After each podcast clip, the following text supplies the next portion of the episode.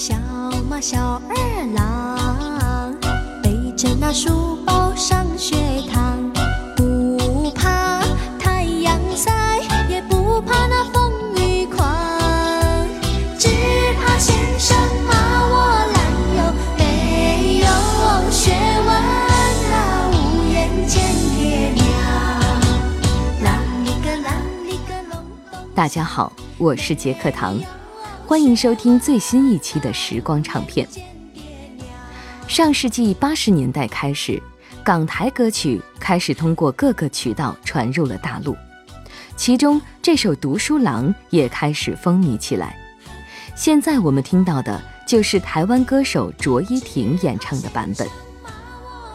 当时不少年轻人都觉得这是首台湾民歌，可实际上这首歌诞生于上世纪四十年代的贵阳。那么它到底是谁写的呢？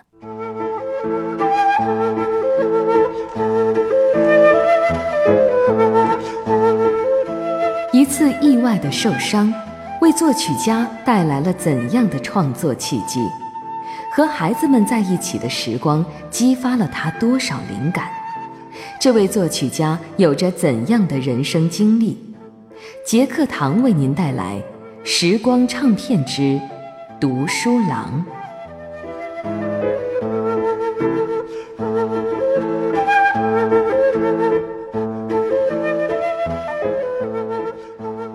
一九四四年秋，日本侵略军进行了打通大陆线的作战，国民党军队节节败退，几个月内就使河南、湖北、广西、广东等大片国土沦于日寇之手。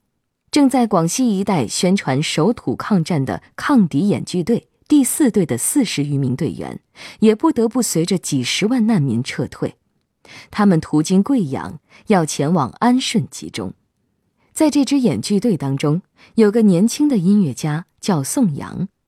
转移途中，他不幸被车轮弹出的石头弄伤了脚，之后他被送到了安顺陆军医院进行治疗。安顺陆军医院的附近有一所小学校，宋阳每天都能看到三五成群的小学生背着书包经过他的病房门前。有一天，他忽然蹦出个想法。为什么不给这些可爱的小学生写首歌呢？有了创作歌曲的欲望，可用什么歌词和曲调还是个问题。而后来发生的事情，为宋阳寻找灵感提供了机会。一九四四年十一月底，宋阳出院后，他趁暂时不在演剧队演出的机会，想去苗寨中体验生活，收集音乐素材。同时，也可以向苗族同胞宣传抗日救亡的道理，开展革命文艺的宣传活动。于是，他和一个队友通过安顺县郊区小学的汉族校长的关系，走进了山腰上的苗寨。为了和苗族同胞打成一片，他们在头上也打上了包头，穿上了蓝布衫。白天，宋阳他们和苗寨的年轻人一块儿上山砍柴。晚上就和他们一起围坐在篝火旁，吹芦笙、学民歌。胆大开朗的宋阳，甚至还和苗寨的小伙子们一起闯过寨子，和苗族姑娘们对过歌。有一次，宋阳请来了一位经常在外面做生意的山寨苗族村民，让他用汉语演唱芦笙音调的山歌。这个村民便唱了一首叫《小嘛小儿郎》的传统歌谣。宋阳一听，立刻就喜欢上了山歌的旋律和歌词的谐趣。他马上记住了开头的两句：“小嘛小儿郎，骑马上学堂。先生嫌我小，肚里有文章。”听到这里，宋阳一下子就找到了音乐的感觉，有了创作的欲望。当天晚上，他就伏案疾书，词和曲一气呵成。之后，他又稍加润色。几天后，运用芦笙音调和民歌风格创作的《读书郎》就诞生了。小小二郎背着那书包上学堂，不怕太阳晒，也不怕这风雨狂。只怕先生骂我懒呀，没有学问，都无颜见爹娘。读书郎的曲调在芦笙六个基本音的基础上，吸收了汉族的民间音乐特点，加强了节奏感，改变了原版民歌忧郁缓慢的音调，使小嘛小儿郎的音乐有了跳跃的感觉。一听就能让人感觉到，这是在歌唱孩子们边走边跳的情景。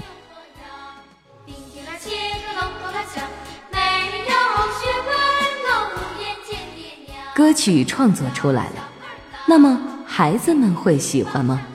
这首歌为什么会被误认为是台湾歌曲呢？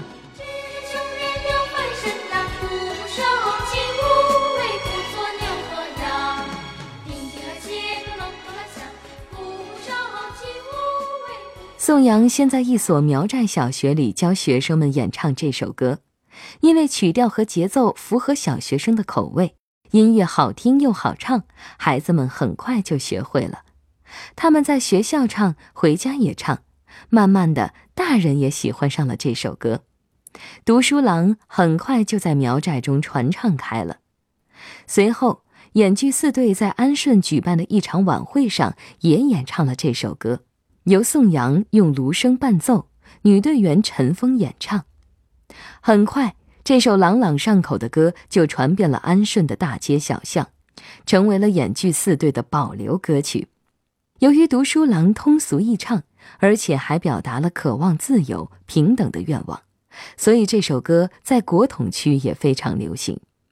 一九四六年，在重庆举办的进步文化人春节晚会上，周恩来也听到了这首歌，他高兴地说：“应该多写这样的歌啊。”小嘛小二郎，背着那书包上学堂，不是为做官，也不是为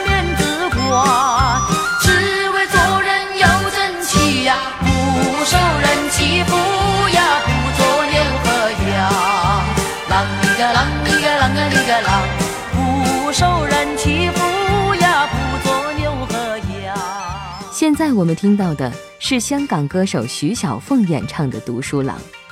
其实，在宋阳创作的最初版本里是没有“郎里个郎”这样的歌词的，而是“咣咣咚，咣咚咣咣”，这模拟的是当地人敲锣打鼓的声音。后来这首歌传到了港台，被港台的歌手演唱时改成了“郎里个郎”。上世纪八十年代初，邓丽君演唱的《读书郎》在大陆风行起来。有一次，大陆某地举办大型歌曲演唱会，报幕员竟然一本正经地将《读书郎》错报为了台湾校园歌曲。大概也就是从那个时代起，这首歌再次在海峡两岸火了起来，甚至可以说到今天为止，世界上有华人的地方，都会有人唱这首歌。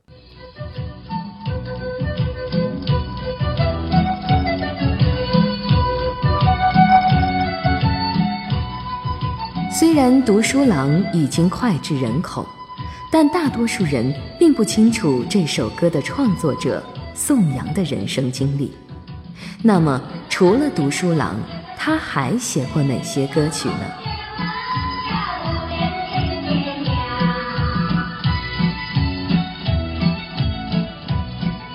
一九一八年十月十三日，宋阳出生在湖北省的一个贫苦农民家庭。他在乡间断断续续读过几年私塾，南河古渡的乡情，江汉平原质朴的民风，使他从小就受到传统文化灵气的浸染。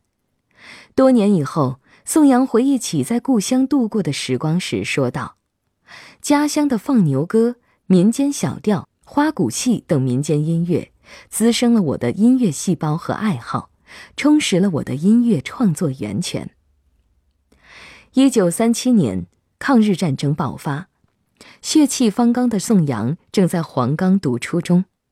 他怀着抗日救国的志向，毅然在武汉考入了军委会战时工作干部训练团第一团。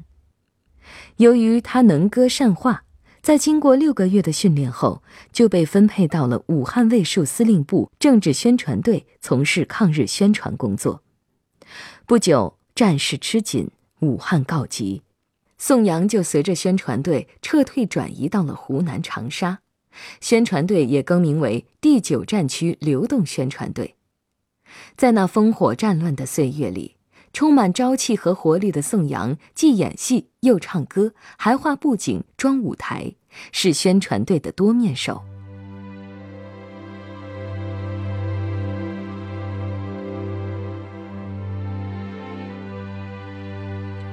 一九三九年，风华正茂的宋阳转入了广西国防艺术社，继续从事抗日宣传演出活动。一九四零年初，张发奎属下的第四军组建剧团，大家立刻想到了多才多艺而且能吃苦耐劳的宋阳。于是，宋阳应邀从广西回到湖南，参加了新组建的弹痕剧团。不久，该剧团更名为。铁血剧团。不过，在多年的抗日演出生涯中，宋阳也渐渐认清了国民党政权的腐败，并且开始意识到，只有共产党才能救中国。一九四一年起，宋阳受进步思想的熏陶，在演出之余开始创作歌曲。他先是以湖南民歌为基础，写出了《南山谣》。歌词以讽刺的手法揭露了国民党在农村抓兵征粮的残酷暴行，真实的表达了民众的怨恨之情，受到了百姓们的喜爱。一九四五年八月，日寇投降，在大后方辗转多年的宋阳从重庆来到武汉，经历了八年的抗战，宋阳亲眼目睹了蒋介石政权不顾人民的死活，又挑起了新的内战。带着满腔的愤怒，他创作了诙谐歌曲《张德胜想老婆》。张德胜是国民党军队大兵当中常见的名字。歌曲中描述了张德胜在八年抗战期间妻离子散、有家不能归，抗战刚胜利，却又被国民党拉去当炮灰，这让张德胜万分苦恼。由于这首歌贴近实际，针对性强。一直都是各进步演出团体的演唱节目，这首歌也为瓦解国民党军队的军心起到了巨大作用。不久，宋阳从武汉又来到了长沙，相继在湖南的好几个中学任教，从事音乐教学、创作和学生运动。在此期间，他加入了地下党，并先后创作了《天上的太阳红彤彤》《两口子对唱》《破桌子》。一杆竹竿容易弯，王老头等进步歌曲，这些歌曲大都倾诉了民族的灾难，寄托着人民的期望。天上太阳红呀红彤彤哎，心中的太阳是毛泽东哎，他领导我们的解放哎，人民翻身当家做主人。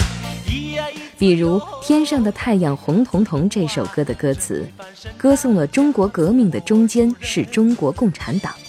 这首歌的原词是宋阳从香港的一家报纸上抄录的，经他改写谱曲后反响强烈。解放战争时期一直被工人、知识分子和进步人士所传唱，新中国成立后依然久唱不衰。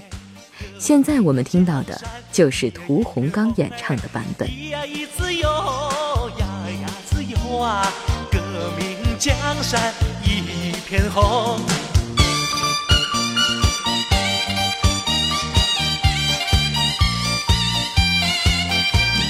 天上太阳红呀红彤彤哎，心中的太阳是毛泽东哎，我们奋勇前进哎，革命江山一一片红哎，嗦啦啦子嗦啦啦子一。有人说，宋阳之所以能成为成功的音乐家，很重要的一点就是他能善于吸取音乐的营养，在发掘中进行升华。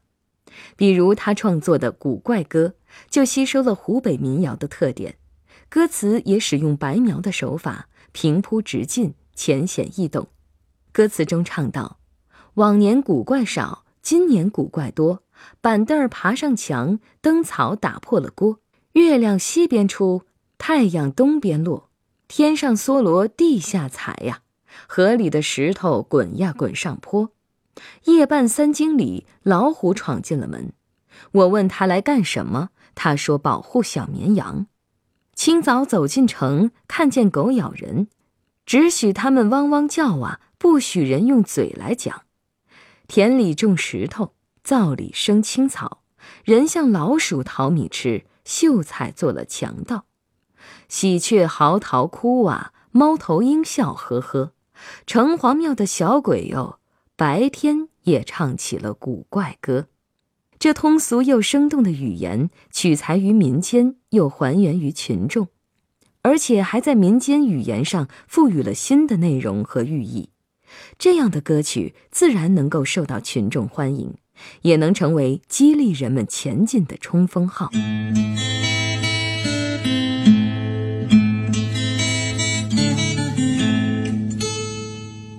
新中国成立后。曾在长沙战斗工作过的宋阳留在了那里，在做一些行政工作的同时，他也继续在为革命歌曲的创作呕心沥血。抗美援朝时，宋阳创作了《和平歌》《杜鲁门》《他着了慌》等歌曲，由于唱出了人民群众保卫和平的决心和爱国主义激情，这些歌曲都风靡一时。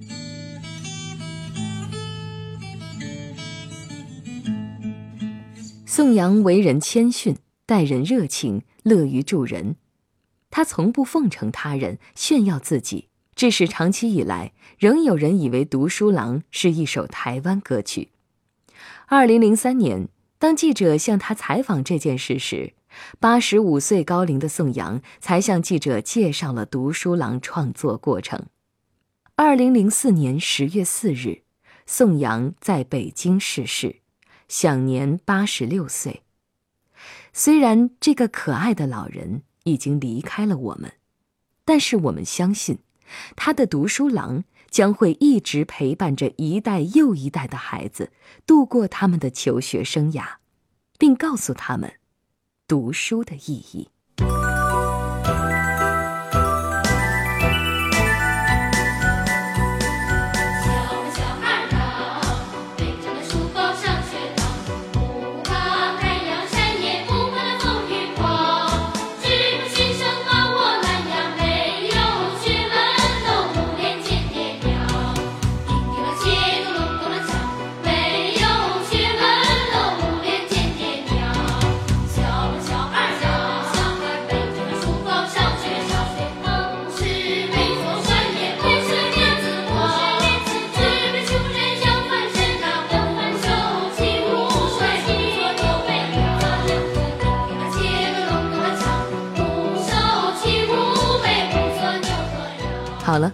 这里是时光唱片，我是杰克唐。